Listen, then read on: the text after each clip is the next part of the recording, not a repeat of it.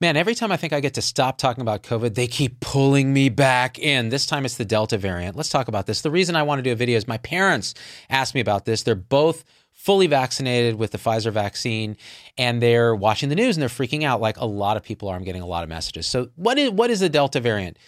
It is a new series of mutations that has become in many parts of the world the dominant strain of circulating coronavirus. How does that happen? It's really quite simple. The virus doesn't have any intelligence, it's not making decisions. It's just as it replicates in humans, it it suffers mutations, changes in its RNA genetic code.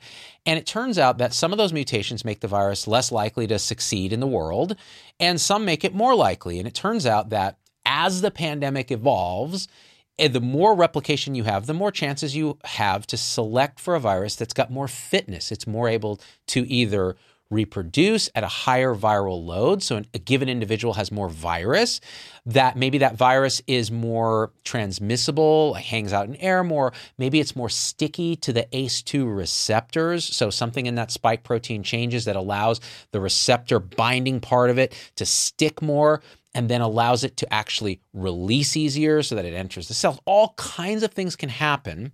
In addition, another sort of adaptation that can be selected for in the virus is that it's a little resistant to our existing antibodies if we've been previously infected, or monoclonal antibodies, which we've developed in the lab to fight this thing, because there are changes in the spike protein with the new genetic code, the new instructions that make it less likely for these old antibodies to bind. So, with Delta variant, which originally arose, was described in India, as opposed to alpha variant, which was originally described in the UK, each of these variants seems to be more transmissible, easier to catch than the prior original, the OG coronavirus, right? So as you see these things arise, they quickly, because of just straight evolution, become the dominant virus in the world. So Delta very rapidly is replacing Alpha, which very rapidly replaced the sort of wild type Wuhan strain of the virus. And there's a lot of other little variants in the So, what does it mean with Delta? Why is everyone panicking about Delta? First of all, you shouldn't panic about Delta, period. This is the deal with Delta it's likely based on preliminary data. And by the way, anyone who tells you that they know exactly what's going on with this thing and speaks with absolute certainty about any of this is selling you something. Just ignore them, okay? We don't know a lot about this, but here are some things that we do know based on the best, best available data.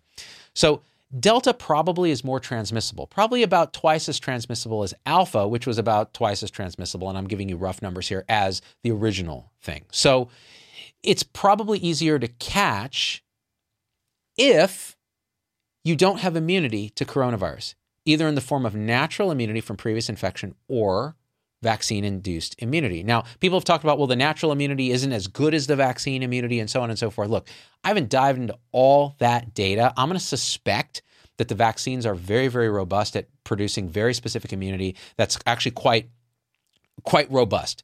And natural immunity may be as good in some cases. Maybe it's less good if you had less of a viral inoculum to begin with, a milder case, etc. There's a lot of variables that go into natural immunity that are easier to control for with vaccine because vaccine you have a standard dose given twice if it's mRNA vaccines, right? So this is what they've just sort of looked at in England, Public Health of England preprint. The vaccines, let's say Pfizer and AstraZeneca is what they looked at, right? Are pr- pretty much almost as effective against Delta as they were against Alpha in the previous strains. So you're talking like 88%, 94% against hospitalization with Delta variant and Pfizer. Um, even a single dose of either of the vaccines, like 75% uh, effective against Delta, just a single dose. Now, it looks like the double, the second dose actually does increase your um, immunity. And, and because it, there's a priming effect. You give the first dose, immune system gets on blast. You give the second dose, and like the clone army gets really solidified and activated to fight the infection when it comes again. So they are recommending getting the two doses if you can. But even people who've been previously infected, they probably have some immunity against Delta. And by some, what I mean is this, and this is true of the vaccine as well. You might be able to get infected. You might have symptoms. You might even be, you know, down for the count for a couple days.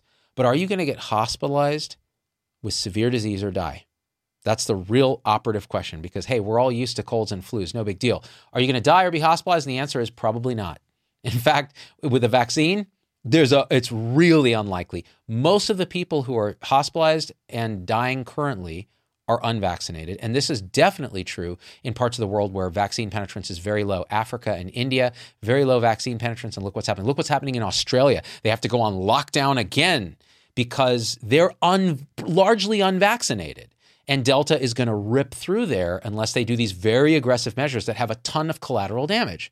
So the question is if you're vaccinated, what, what should you fear, Delta? The answer is I'm telling you, probably not right? What if you're a kid, you're 12 and under, you can't be vaccinated? Should you fear Delta? Well, more kids statistically are going to get infected because it's a transmissible virus and they're vulnerable because they've not been infected previously or they can't be vaccinated yet. So, yeah, you're going to see more cases in kids, but it doesn't look so far like it's more fatal or more damaging in kids. And this data is still emerging, but even if it was, the rates of severe illness, hospitalization, and death in children are so small, should you be panicking about your kids? And the answer is probably not. It depends on what your risk tolerance is, right? If like crossing the street frightens you for your kids, it should, because that's more dangerous than dying of coronavirus with your kid.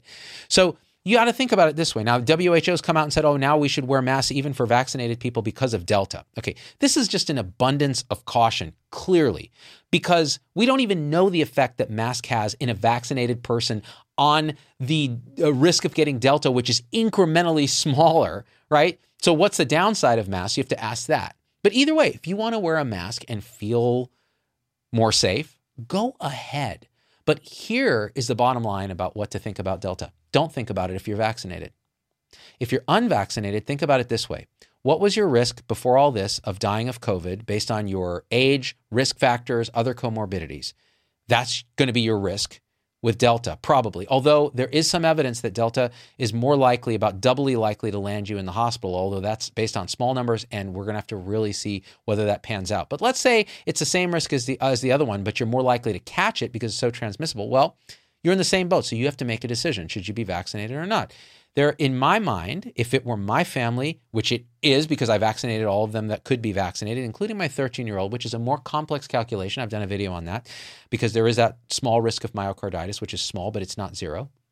And their risk of getting very sick is quite small, right? So, all that being said, I would say get vaccinated. And then you don't have to think about any of this. Any adult who can be vaccinated, in my mind, should be. But if you have your own reasons for not being, I don't think anyone should shame you or force you. Let it be. But you do take the risk then of getting infected with this thing, potentially getting sick and hospitalized. But again, with an infection fatality rate of 0.2 to 0.3 overall across all ages, depends on how old you are, your chances of dying, getting really sick, having long COVID are generally quite small. So, enough with the panic. That's what we know so far. I'll update you if something changes. I mean, we may learn new stuff, but it's just like in the beginning with variants. Variants, schmariants.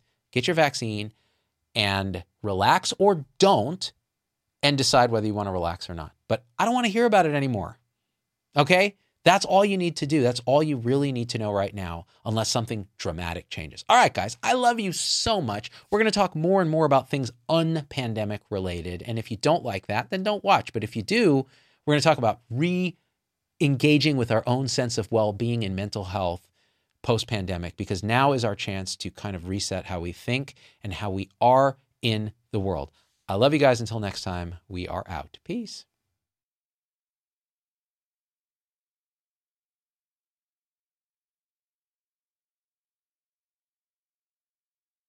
Hey, it's Dr. Z. Thanks for getting through the whole episode. That's a huge accomplishment. and so at this point, I just got to ask you for a few favors because it just helps us so much if you leave a review on your favorite podcast platform and subscribe. It, it just really helps the algorithms to get this message out to others. The second thing is email me, hello at zdoggmd.com. I get all these emails personally. I can't respond to them all, but I need to hear your voice because, especially on podcast, we don't have a comment section. And I want to hear how this episode affected you, what you'd like to hear in the future, what you think we got wrong, what we think we got right, anything, anything, or just say hi. So that's really powerful. And the third thing is, financially, it helps us a lot to support the show in any way you can. And if you go to zdoggmd.com forward slash supporters, you can join our supporter tribe on your favorite platform YouTube, Facebook, Instagram, wherever. What that will get you on those platforms is live shows with me that are exclusive for supporters and access to our Zoom meetings where we talk about awakening realization and we share with each other our own experience. It's a powerful group effect. It's a community, really. And we support and love each other and share, again, through our own experience, how we're waking up. So, and that that ripples out into systems, into transforming healthcare and education and government. So it st- really starts with us. So join us there if you can. Again, zdoggmd.com forward slash supporters. And I'm so grateful to have you with us.